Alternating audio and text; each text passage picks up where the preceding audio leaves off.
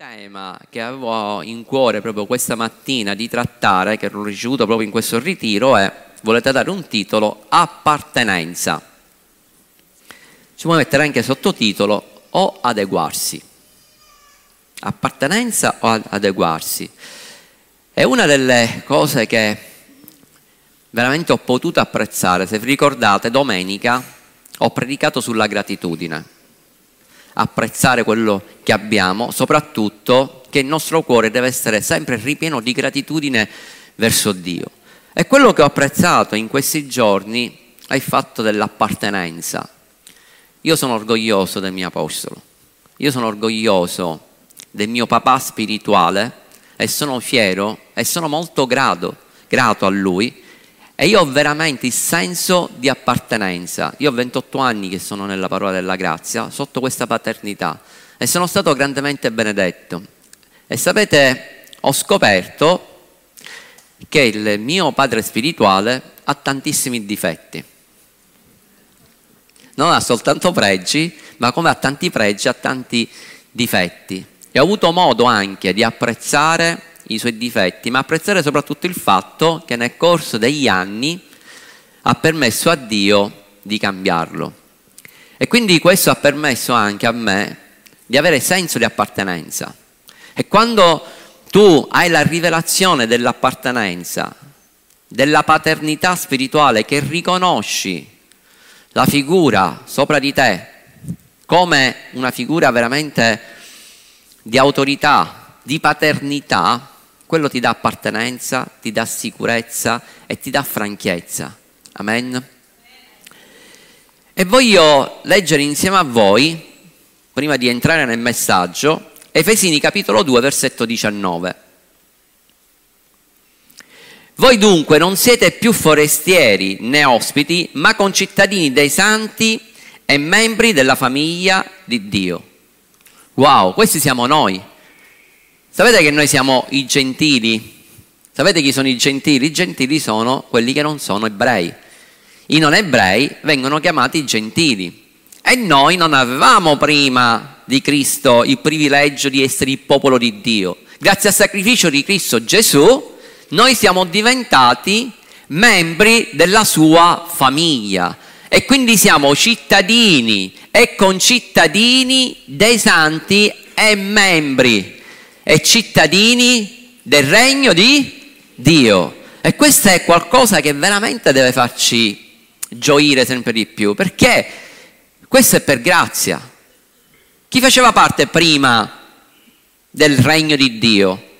Il popolo di Israele. Soltanto loro erano il popolo prediletto, ma oggi anche noi abbiamo questo grande privilegio di fare parte della sua famiglia e nella famiglia tu ricevi identità.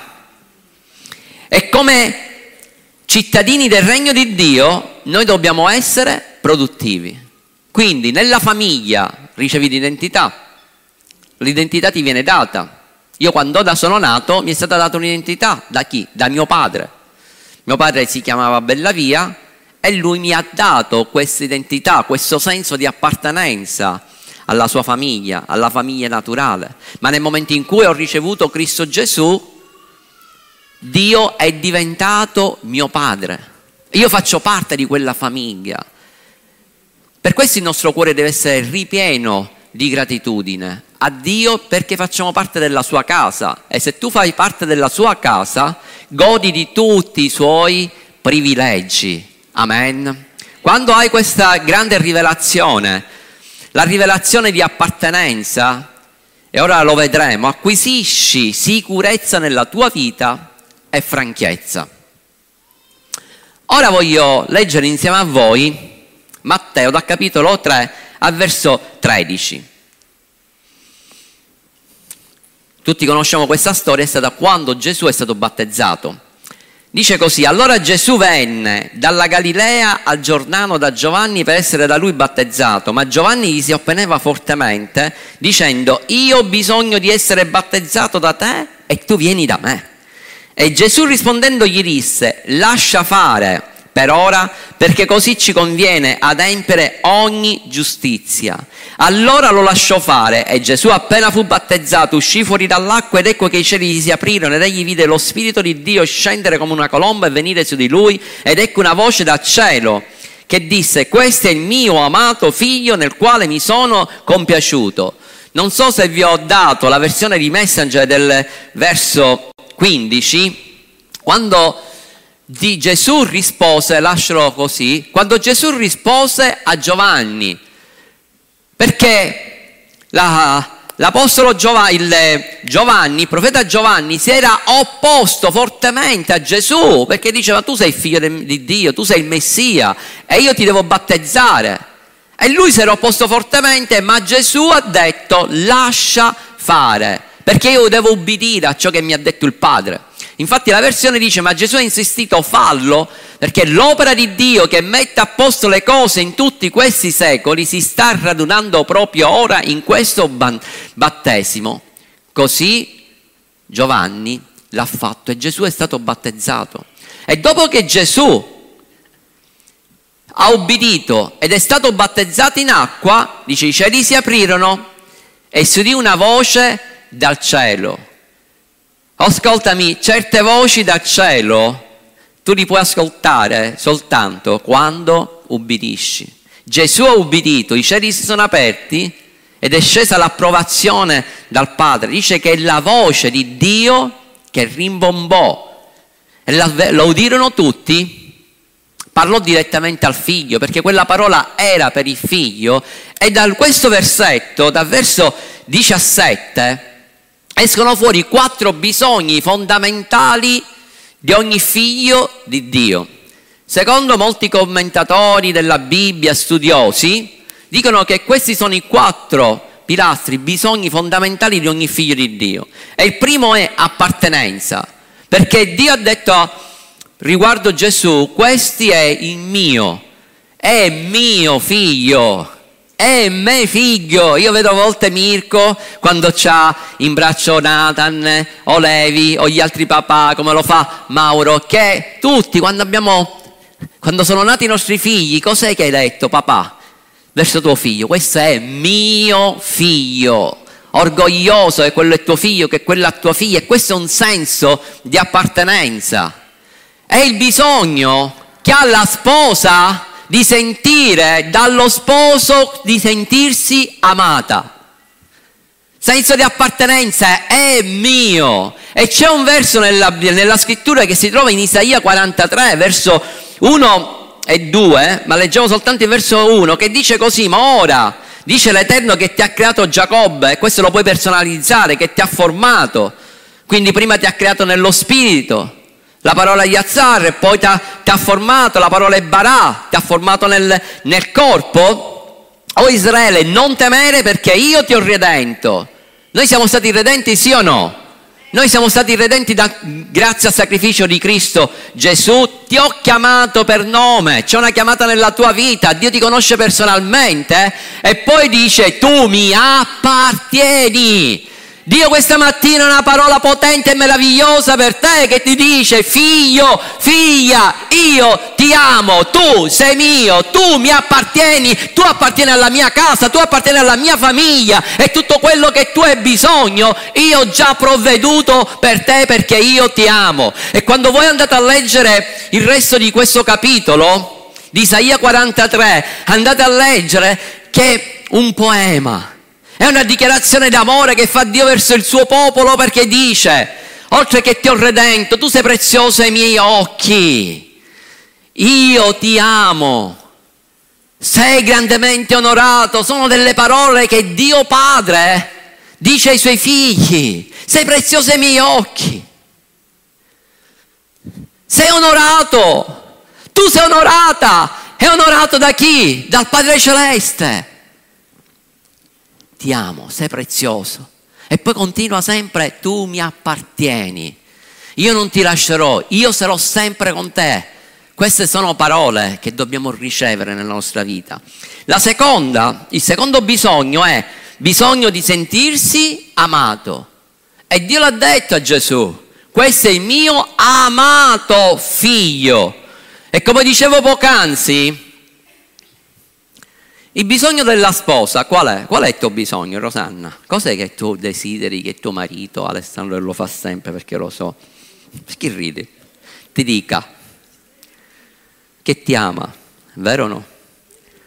Mia moglie mi ha sempre all'inizio del matrimonio mi diceva io voglio sentirmi amata, voglio sentire queste parole d'amore da te, non soltanto con i gesti e con le azioni, perché magari a volte gli uomini, sapete, con con le mogli o con i figli, dimostriamo il nostro amore proteggendoli, dandogli tutto quello che hanno bisogno, eh, esaudendo ogni loro desiderio, ma il bisogno più grande che ha una donna è quello di sentirsi amata e sentire quella voce che ti dice io ti amo. E noi come Chiesa siamo la sposa e come sposa noi abbiamo bisogno, uno, del senso di appartenenza, due, di sentirci amati. E sapete, io spesso sento questa voce di Dio, fino a poco fa. Prima di iniziare a predicare, sentivo questa voce, figlio, tu sei grandemente amato. E sapete perché mi viene da piangere e piango immediatamente? Perché a volte dico, io non me lo merito, io non merito tutto quello che tu mi dai, ma tu mi ami così per come sono. Amen. E più noi non ci apprezziamo a volte, più Dio ci fa sentire il suo amore e il suo apprezzamento. La terza cosa, bisogno di relazioni sane e chiaro, perché Dio l'ha chiamato mio figlio. E quindi cosa significa le relazioni chia- sane e chiare?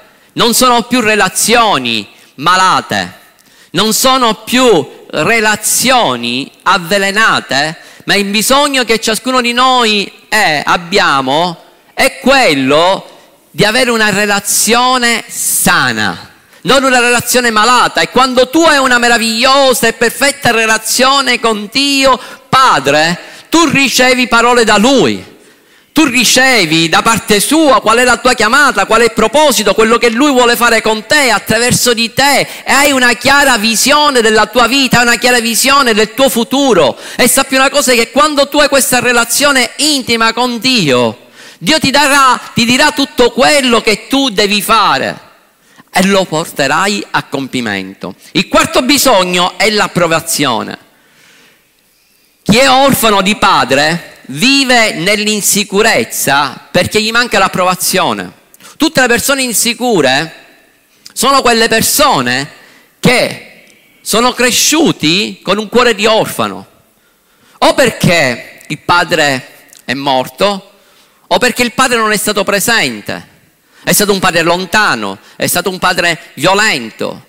E tutto questo ha causato problemi nel carattere, nella personalità, senso di sicurezza, perché ti è venuta a mancare quella protezione, ti è venuta a mancare il senso di sicurezza.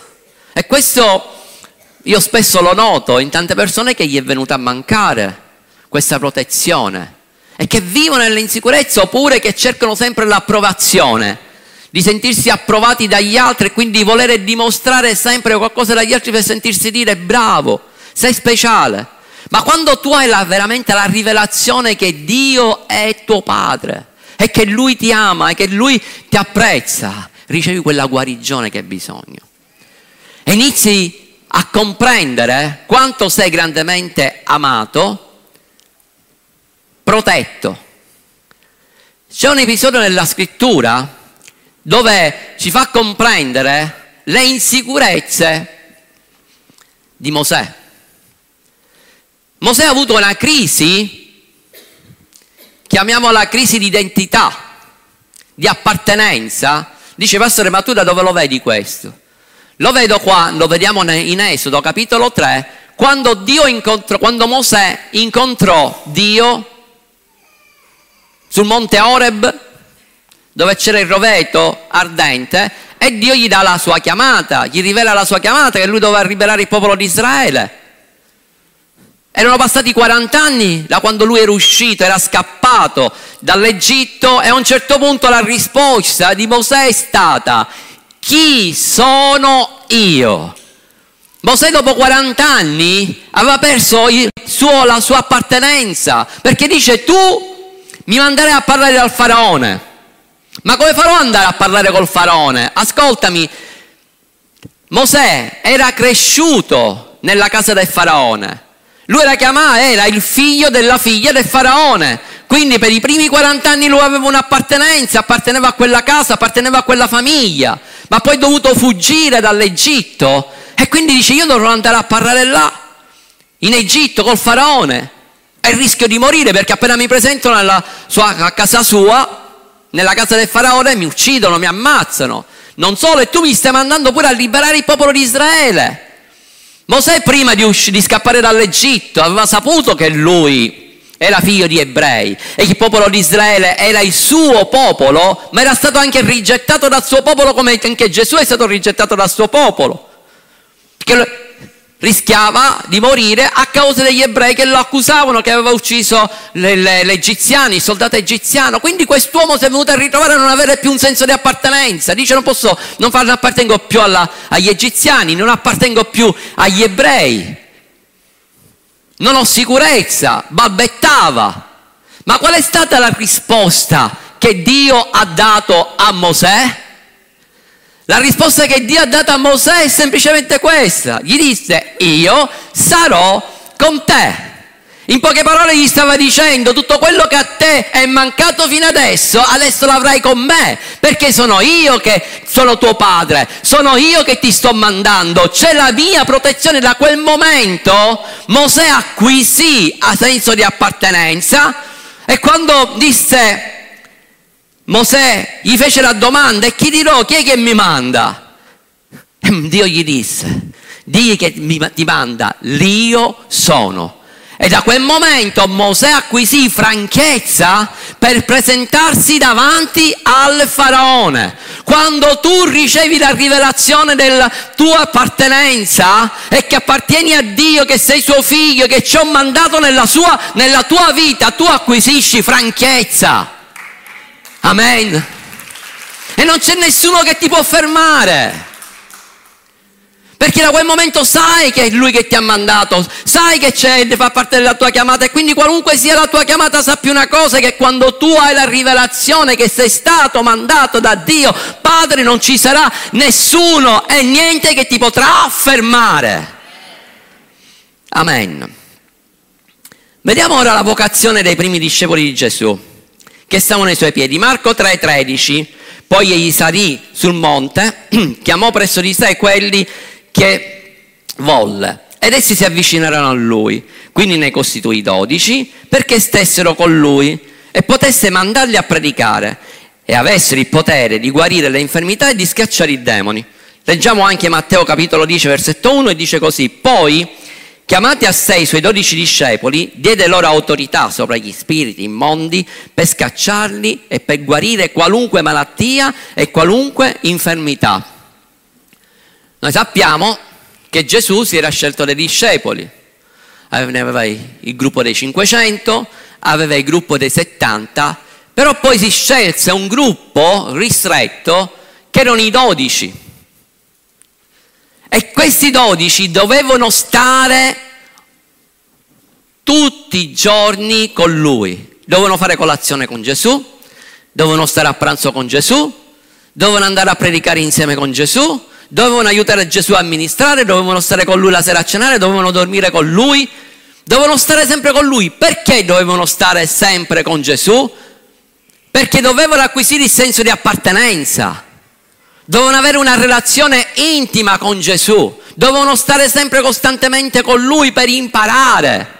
E dal momento in cui loro hanno acquisito quel senso di appartenenza, perché stavano sempre con Lui, Gesù li ha mandati, gli ha dato un mandato e infatti poi dice che li mandò a guarire, a sanare, a liberare. Perché? Perché? Perché erano stati con Gesù e c'era stata intimità con Lui. Tu non puoi essere mandato con un mandato ufficiale da parte di Dio se prima non hai una relazione intima con Lui. Perché quando tu hai una relazione intima con Lui, tu acquisisci sicurezza, tu sai che quello che stai dicendo non viene da te, ma viene direttamente dal cuore del Padre. E tutto quello che tu farai, al di là di quelle che possono essere le opposizioni, non ti potranno mai fermare. Amen. E conosciamo poi la storia dei discepoli. Ora, l'appartenenza ti dà autorità, è più grande il tuo senso di appartenenza alla famiglia di Dio, maggiore sarà l'autorità nel regno delle tenebre. Scrivilo questo, ripeti insieme a me. Dov'è? L'appartenenza ti dà autorità, più grande è il tuo senso di appartenenza alla famiglia di Dio, maggiore la, sarà la tua autorità nel regno delle tenebre, perché sai chi sei e sai chi sono i tuoi nemici. Amen. Ora, cos'è che ha fatto il nemico negli ultimi due anni? Cosa ha tentato di fare? E in molti casi ci è riuscito, quello di separarci, quello di isolarci. La Bibbia dice guai al solo. Ci siamo ritrovati nelle case chiuse a predicare alle sedie vuote. Mi ricordo quando quelle domeniche predicavo qua in diretta e c'erano tutte le sedie vuote e non c'era nemmeno una sedia che mi diceva un amen una sede che si alzava in piedi e mi diceva amen, nessuno, mi sono ritrovato qua da sola ed era una cosa molto triste. Per questo oggi dobbiamo apprezzare più di prima, dopo quello che abbiamo provato, il senso di famiglia, la comunione fraterna, il fatto di stare insieme, il fatto di andare la domenica in chiesa, il fatto di frequentare le riunioni, di stare insieme ai fratelli, di apprezzarci, perché questa è la volontà di Dio. E sapete, neanche è passato ancora, sono passati nemmeno un anno da quando è, finita, quando è finita la pandemia. Il via libera quando è stato? Eh? Marzo, maggio, e già molti stanno dimenticando questo. Molti sono rimasti isolati. È importante perché Dio ci chiama al lavoro di squadra. È importante perché noi facciamo parte di un corpo di Cristo, ognuno con la sua funzione. È vero o no? Che abbiamo ognuno la nostra parte all'interno del corpo di Cristo, ma è capo, non dimentichiamo che è sempre uno. E dobbiamo fare parte di questo corpo. Molti ten- tendono all'isolamento. Da solo non vai da nessuna parte.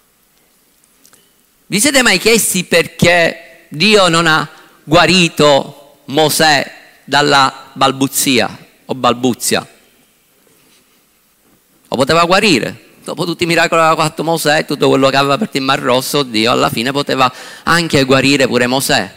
Mosè era un grande accentratore, anche perché per essere un buon capo devi avere autorità. Ma Dio, per farlo crescere nel lavoro di squadra, gli mise accanto suo fratello Aaron. E fratello e suo fratello Aaron era bravo nell'insegnamento, era stato poi bravo come sacerdote, ma combinava anche dei guai. Tutte e due, insomma, Mosè era molto accentratore, Aaron era un buon aiutante, ma insieme compensavano, facevano squadra. Non vi dimenticate che quando Mosè sarà risalito sul monte Sinai per 40 giorni,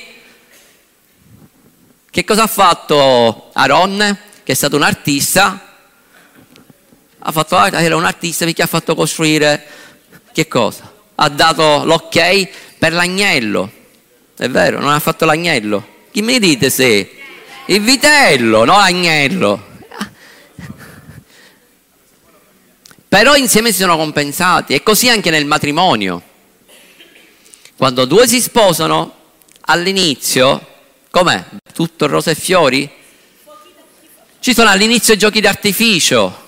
Perché ci sono i giochi d'artificio? Perché devono iniziare a conoscersi, a fare un lavoro di squadra e questo ne parleremo tra poco. Ora, cosa significa appartenere? È un concetto importante, questo argomento che stiamo trattando oggi, perché tutti hanno la paura o l'ansia di sentirsi da soli. Tra i primi sapete chi è che ha paura della solitudine? Gli anziani. Perché ci sono molti anziani che non hanno, o sono i figli, li hanno lasciati a se stessi, li hanno portato in una casa famiglia. in pensione, la solitudine, molti hanno la paura di questo, hanno la paura della solitudine, di rimanere da soli. Per questo anche noi abbiamo in cuore di lavorare per, per gli anziani. Amen, perché abbiamo pensato a tutti. Abbiamo pensato ai bambini, agli adolescenti, ai giovani, alle famiglie, ai single. E ora è tempo anche di pensare a un altro gruppo di persone che hanno bisogno che c'è, dice Pietro che già lui si è, si è, candidato a mettersi negli anziani, è over 60, io ci sto arrivando, quindi poi me ne vado pure io, mi metto in quel gruppo di là. Quindi il senso di appartenenza è la nostra prima appartenenza, dov'è che la sperimentiamo? Dov'è che si sperimenta per la prima volta il senso di appartenenza? All'interno della famiglia.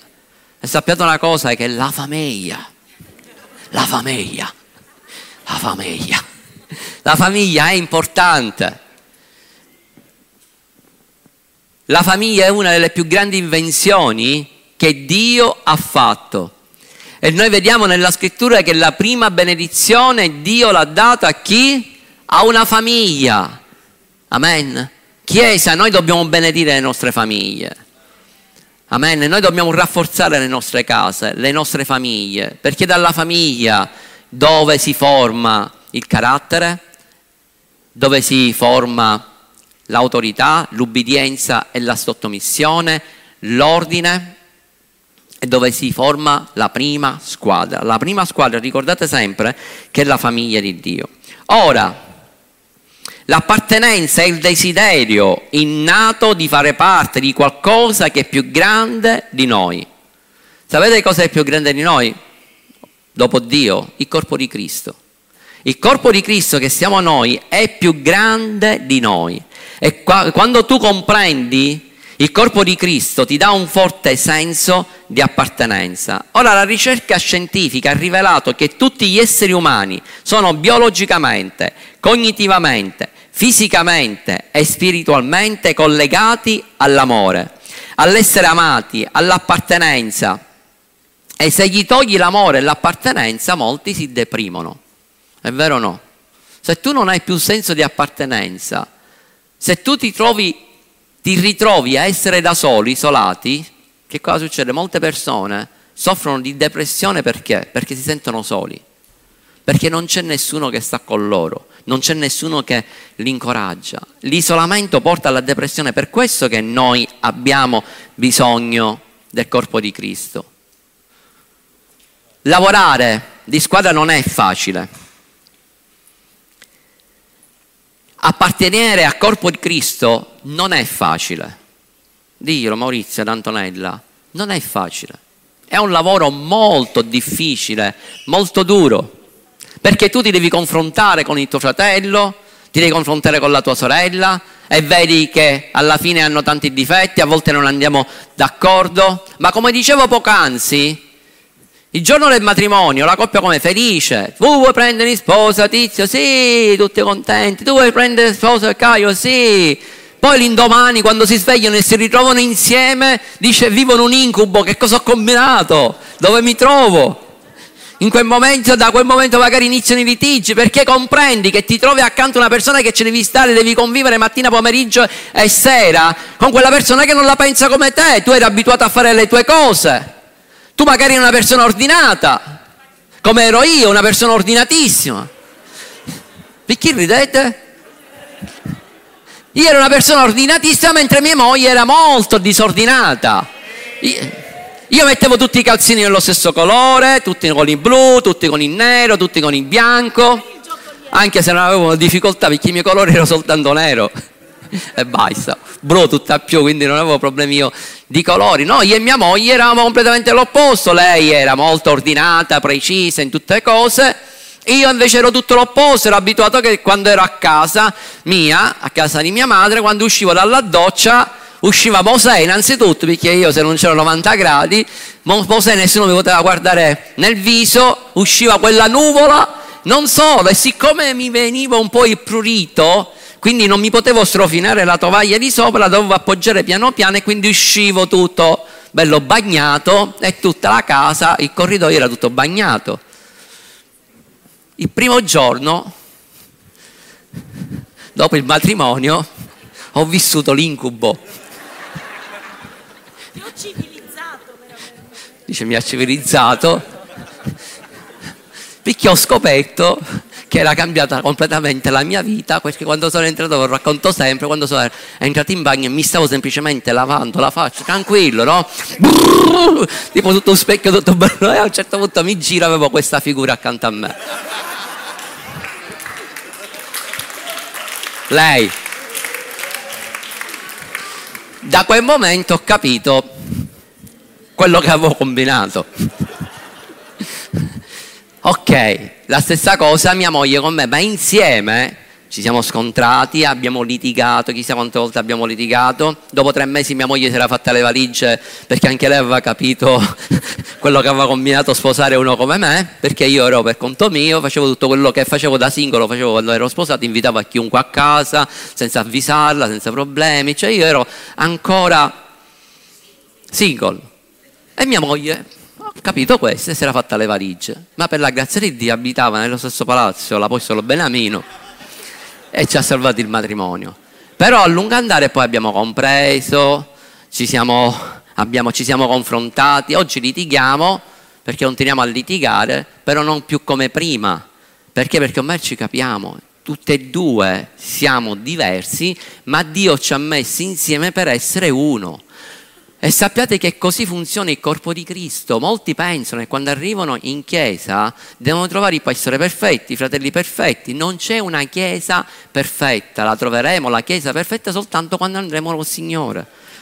Quello che a te deve interessare è il senso di appartenenza, che nel posto dove tu ti trovi, spiritualmente sei te stesso e non ti devi adeguare allora se tu hai, hai trovato la tua chiesa, finalmente, che è la chiesa dove c'hai proprio appartenenza, devi rimanere in quella chiesa e devi servire in quella chiesa. Io non so in quale condizione ti trovi adesso, ma qualunque sia la tua condizione, se tu ti trovi in questa chiesa e in questa chiesa, dal primo momento che sei arrivato e ricevuto da parte di Dio, che questa è la tua chiesa, Devi lavorare per la tua Chiesa, devi lavorare per il corpo di Cristo fianco a fianco.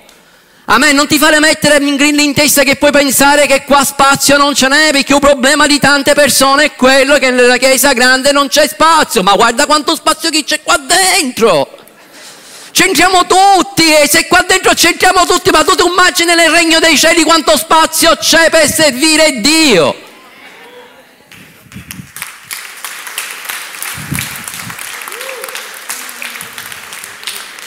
Quando c'è la, la, chiamata nella tua vita, sappi una cosa, Dio è un Dio d'ordine, Dio funziona nella fedeltà. Io, quando so, io ho cambiato chiesa all'inizio, no? ho cambiato di, alcune chiese perché cercavo la chiesa di mia appartenenza, ma quando ho trovato finalmente 28 anni fa la mia chiesa, era la parola della grazia, e dopo diversi mesi ho compreso che quella era la mia chiesa, quello era il mio papà spirituale, perché avevo riconosciuto che lui era il padre, un mio padre spirituale, io sono rimasto là e vi dico una cosa, ci sono stati momenti nella, nelle, nella nostra vita, mia e di mia moglie, dove a volte sono passati pensieri strani, perché pensavamo che certi sogni che Dio aveva messo nel nostro, nella, nel nostro cuore non si sarebbero mai realizzati nel posto in cui noi ci trovavamo. Ma quando siamo rimasti fedeli in quel posto, perché quello è il posto dove Dio ci aveva messo tutti i nostri sogni, si sono adempiuti e tanti altri si stanno compiendo, adempiendo adesso, man mano che rimaniamo fermi nella fedeltà, perché ricordati che niente e nessuno potrà mai fermare la chiamata di Dio nella tua vita. Ci saranno momenti in cui se qualcuno degli uomini ti bloccheranno, sarà Dio stesso che ti prenderà da un posto e ti porterà nell'altro posto. Amen. Alleluia. Questa è la volontà di Dio, questo è quello che Dio vuole, senso di appartenenza. Cambiare la cultura. Noi parliamo sempre di cambiare la cultura del regno, no? Che dobbiamo avere la cultura del regno di Dio.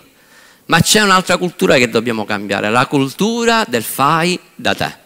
Io sono bravo e posso fare tutto da solo. Devi cambiare questa cultura. Non c'è fecondità nella solitudine. Lo sapevate questo, no? Vi ricordate la storia di Adamo? Chi è che conosce Adamo? Chi è che ha conosciuto Adamo?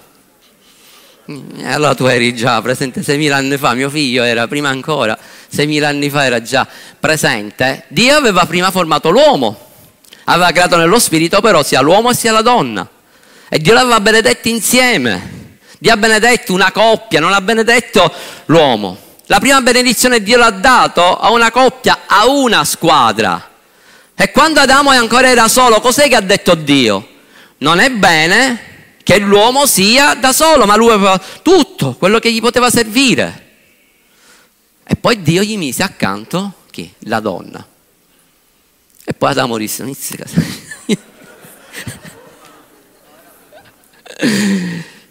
Perché? Un aiuto a convenienza, vero? Come no? C'è scritto nella Bibbia un aiuto a convenienza, un aiuto convenevole. Quindi appartenenza significa che fai parte del corpo con un ruolo diverso ma dipendente da un solo capo. Quindi, se io mi trovo in un posto, in una chiesa, dove spiritualmente sono me stesso e finalmente non mi devo Mm, nascondere, vergognare o fare la soltanto una facciata, là c'è appartenenza. Se invece ti devi, non sei te stesso, ti stai adeguando, non ti devi adeguare perché devi piacere agli altri, tu devi piacere soltanto a Dio.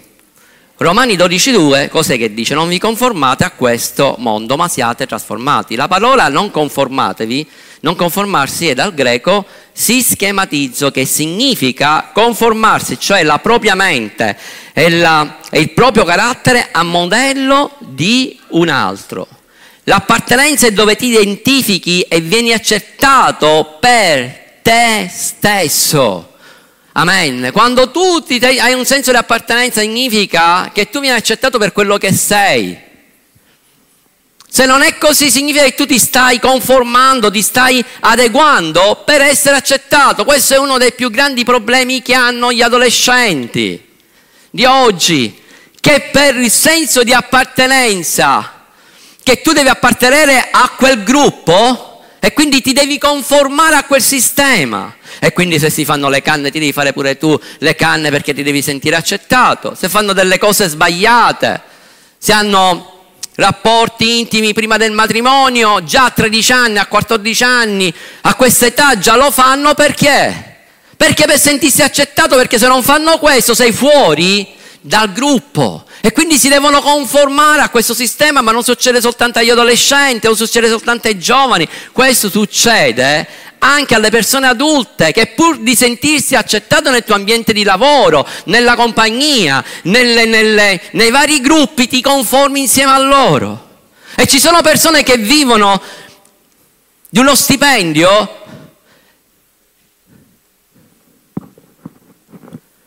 dove con quello stipendio per conformarsi ai gruppi di amicizie che magari guadagnano molto ma molto più di loro, si indebitano pur di rimanere in quello standard, pur per essere accettati perché se escono con un gruppo dove si vestono tutti con abiti di marca, dove vanno a mangiare sempre al ristorante di lusso, di pesce, quindi per sentirsi parte, adeguarsi e sentirsi accettati, cos'è che fanno? Hanno uno stile di vita più alto di quello che si possono permettere.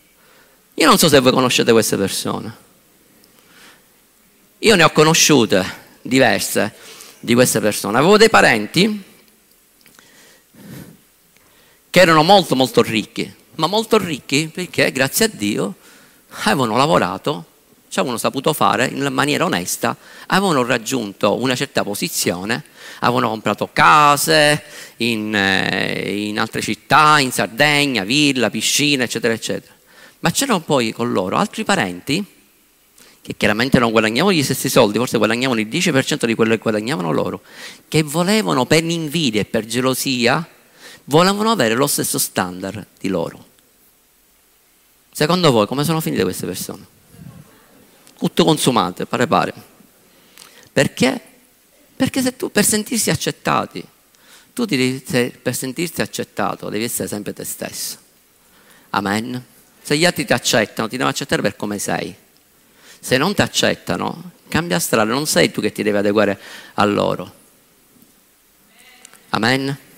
Molti mi dicono, ma io per evangelizzare le persone vado con loro, me ne vado nei pub, mi ubriaco in modo tale che sto pure con loro, bevo, sì sì, non ci ridete, sto con loro perché così vedono che faccio parte di quel gruppo e poi posso parlare, posso predicare la parola di Dio, sai, loro se ne vanno in discoteca, io sono con loro in modo tale che mi adeguo a quello che fanno loro, mi vesto come si vestono loro, mi metto 40 ricchine, mi metto questo, faccio quello, metto il piercing, faccio quest'altro, tutto mi tatuaggio tutto, faccio tutto questo di qua, così faccio parte del loro gruppo e mi accettano. Non ti dico cosa sì, ma voi immaginate in quel momento. Perché stai tranquillo che non sarai tu a evangelizzare a loro, ma già sono loro che ti hanno evangelizzato perché ti sei conformato nel loro sistema. Ti hanno fatto fare una preghiera all'inverso perché ti hanno fatto accettare il loro sistema. Questo è quello sbagliato. Gli altri devono vedere che tu hai la tua personalità.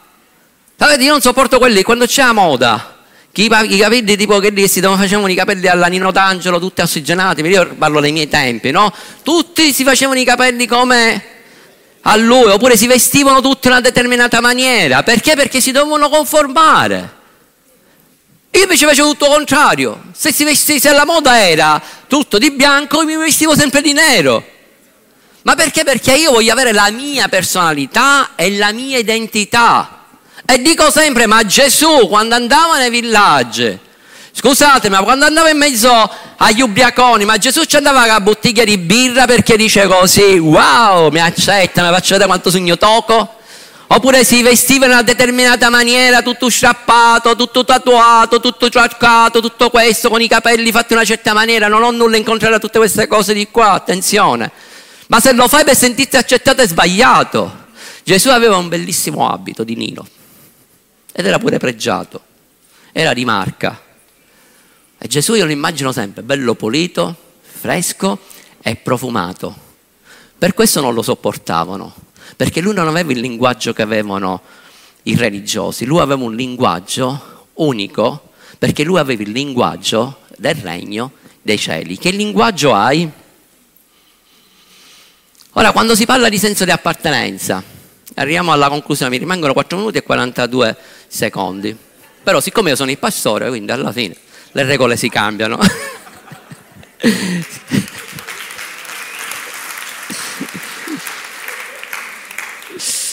Parliamo, dice, ma tutte queste cose succedono nel mondo? No, queste cose succedono anche nella Chiesa. E sapete, quando si parla della, di Chiesa, parliamo della prima Chiesa, immaginiamo che la prima Chiesa era perfetta, ma non era così. L'Apostolo Paolo negli anni 50 d.C. iniziò a predicare. Lui aveva riconosciuto la sua appartenenza e soprattutto la sua chiamata. Qual era la chiamata dell'Apostolo Paolo? Quello di predicare dove? Ai gentili. Lui sapeva che invece per gli ebrei la chiamata chi l'aveva? Pietro. E lui non si è fatto, ah, so, andava nel suo ambito, nei gentili, poi se ne andava pure negli ebrei, o voleva fare questo, voleva andare a occupare il posto di Giovanni, di, degli altri. No, l'Apostolo Paolo aveva la sua chiamata e lui si occupava della sua chiamata e ha portato grande successo. E una delle chiese, prime chiese che lui ha evangelizzato, dove è stato un anno e mezzo, è stato la chiesa di Corinto. Era una delle chiese più grandi, questa chiesa è cresciuta. A un certo punto poi l'Apostolo Paolo, dopo che l'ha piantata ha lasciato dei, degli anziani, lo è andato a Efeso. E da Efeso iniziano ad arrivarci le lettere, lettere anonime. Infatti tutto quello che noi leggiamo, le epistole dell'Apostolo Paolo, sono tutte risposte dell'Apostolo Paolo. Avrà avuto un motivo perché non sono mai state messe nella Bibbia quelle che lui ha ricevuto, no? Quindi lui ha messo soltanto quelle, le sue risposte e gli è stato raccontato che c'era un gruppo di persone in una famiglia, chiamate nella famiglia di Chloe, dove c'erano delle divisioni. Vogliamo leggerle insieme? Leggiamo solo questi versi e poi arriviamo alla conclusione. Prima Corinzi capitolo 1 verso 11. Mi è stato segnato infatti a vostro riguardo, fratelli miei, da quelli della casa di Chloe che vi sono contese fra voi. Ora voglio dire questo, che ciascuno di voi dice io sono di Paolo, io di Apollo, io di Cefa, io di Cristo. Cristo è forse diviso, Paolo è stato forse crocifisso per voi, o siete stati battezzati nel nome di Paolo?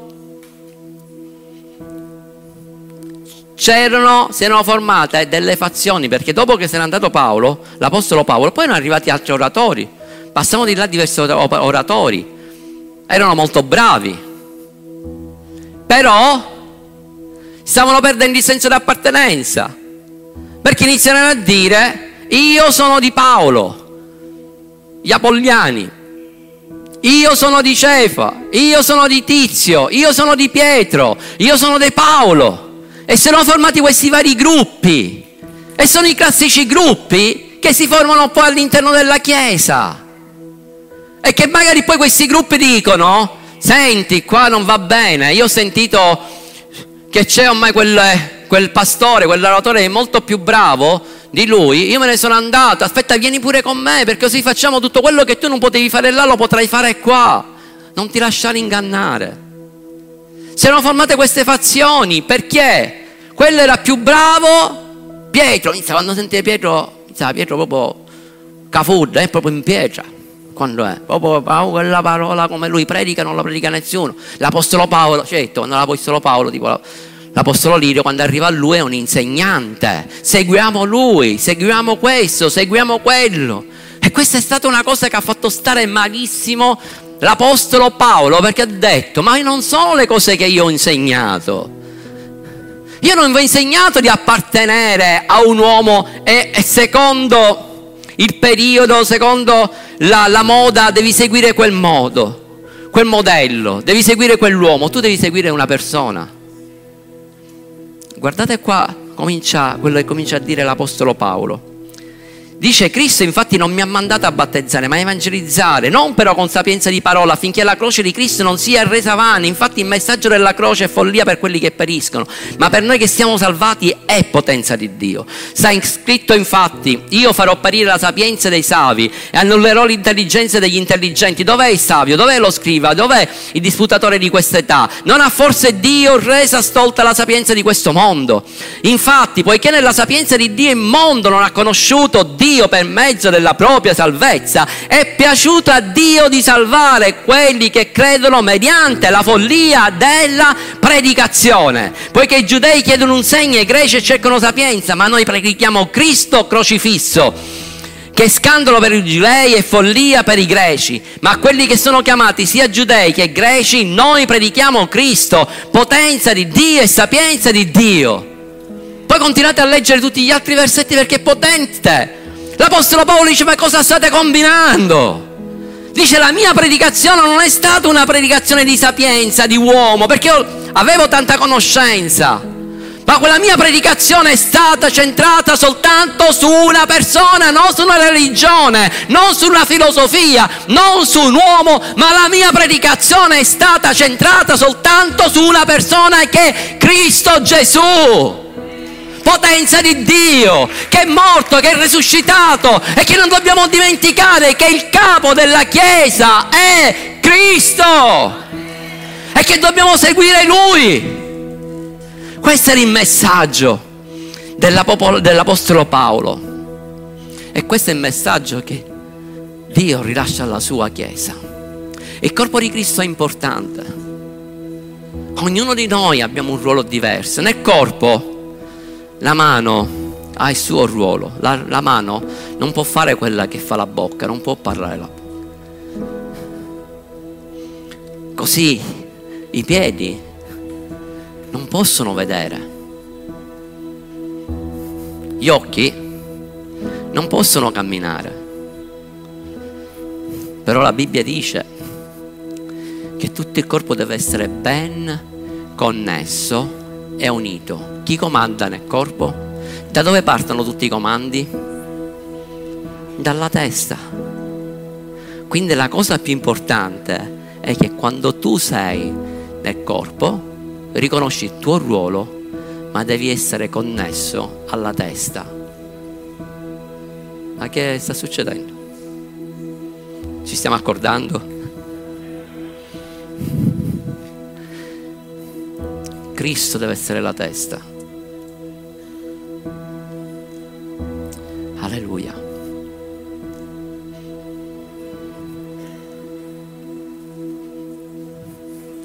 C'è un salmo, Salmo 100, versetto 3, che dice riconoscete che l'Eterno è Dio e che è Lui che ci ha fatti e non da noi stessi.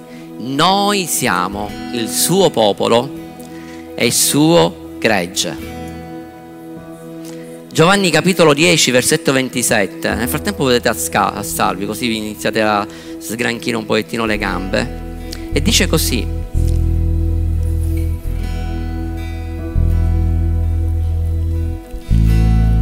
Le mie pecore ascoltano la mia voce e io le conosco ed esse mi seguono. E io do la vita eterna e non periranno mai e nessuno le rapirà dalla mia mano. Sei una pecora di Cristo? Se tu sei la pecora di Cristo, tu ascolti la sua voce, tu non ascolti altre, altre voci, tu devi ascoltare soltanto la voce di Dio. Lui è il tuo buon pastore e dice che lui ci conosce e chi conosce veramente la voce del pastore non segue altri, non segue i mercenari, ma segue soltanto lui, il pastore, perché ha un rapporto di intimità. E sai, quando dice e nessuno le rapirà dalla mia mano. Ciò che appartiene a lui è protetto. C'è qualcuno qua dentro che appartiene a lui?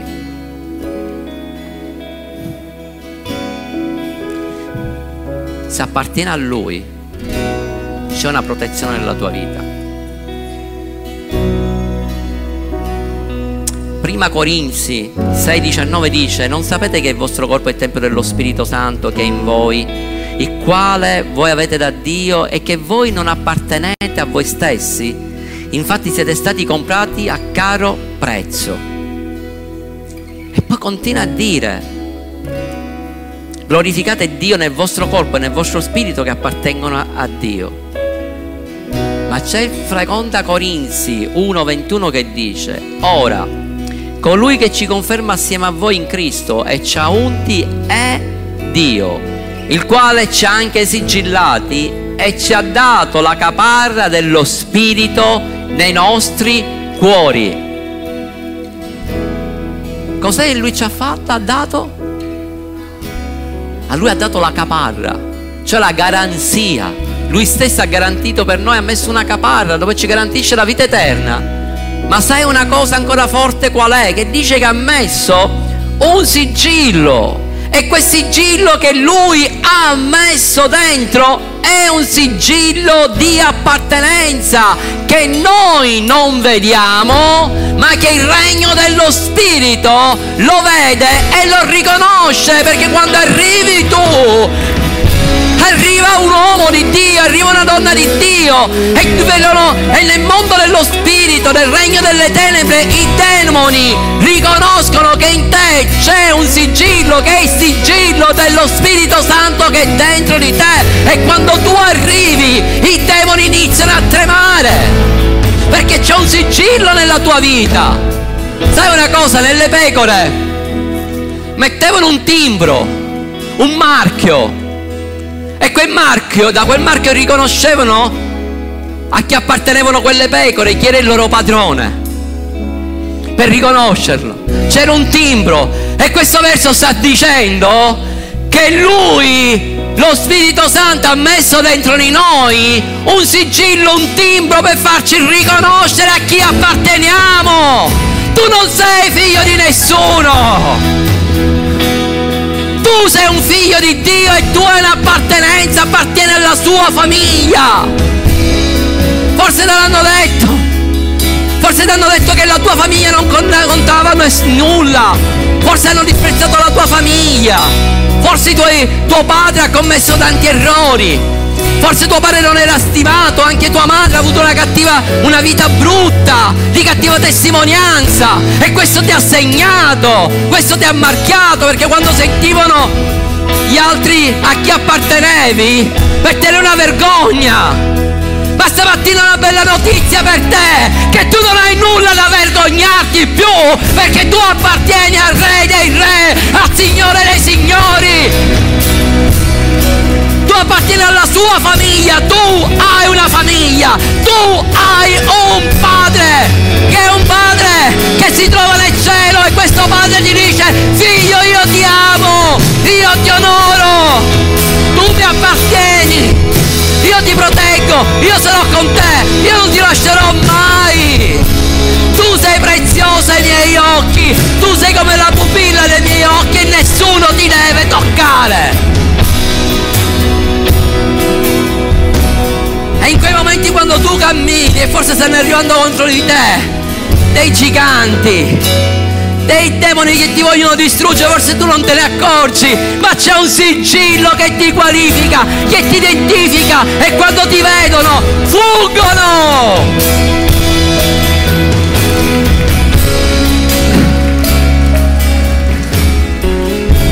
Ha marchiato con il sangue di Cristo Gesù e quel sangue di Cristo Gesù sta gridando e sta dicendo lui è mio, lui è mia, lei è mia figlia, lui è il mio figlio e nessuno potrà toccarli perché appartengono a me. Alleluia!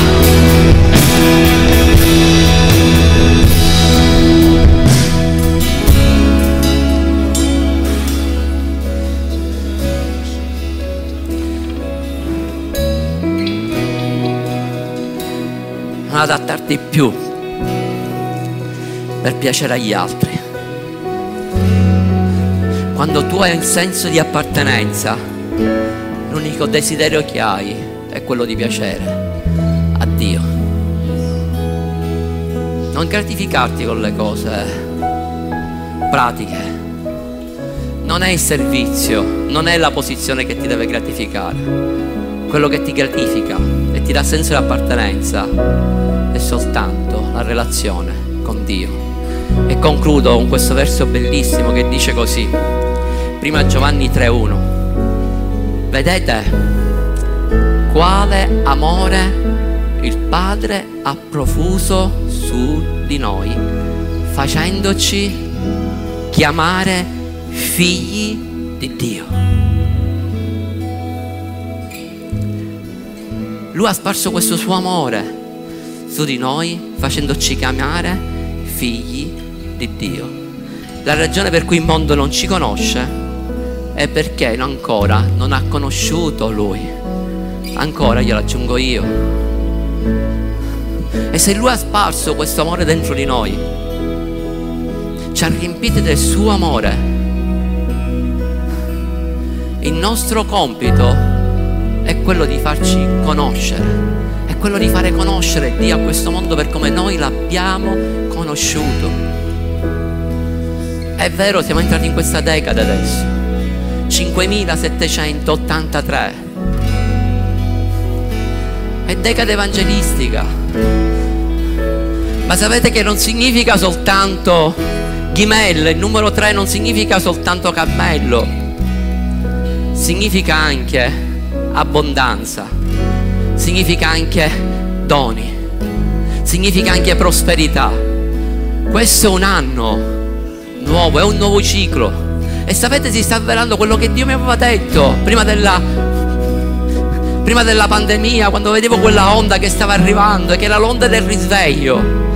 E, e avevo anche profetizzato, non solo io, ma tanti altri avevano profetizzato anche questo, che stava arrivando la grande onda del risveglio. E quando arriva il risveglio, c'è un cambio di economia.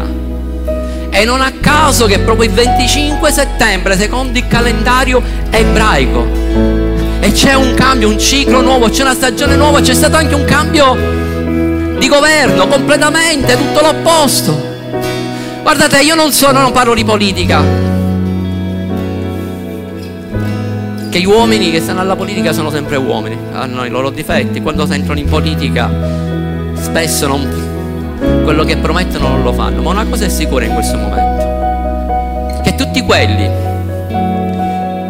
che volevano mettere la legge sul gender, la legge ZAN, dove volevano chiuderci la bocca, in questo momento sono stati annientati. Perché c'è una chiesa che prega, perché al di là di quello che possono dire del governo mondiale, degli uomini che stanno arrivando, Dio è sovrano e Dio sta smuovendo i territori, sta, sta, smuovendo anche un governo, sta smuovendo le chiese, nelle chiese c'è un movimento, c'è un terremoto, c'è qualcosa di nuovo perché Dio ha inviato il risveglio in Italia e c'è un cambio di economia, perché dove c'è cambio di economia, dove ci sono chiese forti, dove ci sono famiglie che possono finanziare, possiamo finanziare missionari, possiamo finanziare gli evangelisti, possiamo finanziare il regno di Dio ed è quello che Lui vuole per predicare la parola di Dio. È un anno di abbondanza, una decade di abbondanza, perché è stato arri- arrivato un cambio di ciclo, un ciclo nuovo. Dì alla persona che accanto a te, è un ciclo nuovo, è una nuova stagione. E noi dobbiamo avere questa rivelazione, dobbiamo viverlo, dobbiamo avere un senso di appartenenza e non dobbiamo muoverci dalla famiglia di Dio. Alleluia! Chiudi tuoi occhi, adoralo. Non so qual è la tua condizione. Ci sono persone che da tanti anni soffrono, hanno il problema del cuore di orfano. Basta, Dio ti ama, Dio è tuo padre. Ricevi il suo amore, la sua paternità. Alleluia.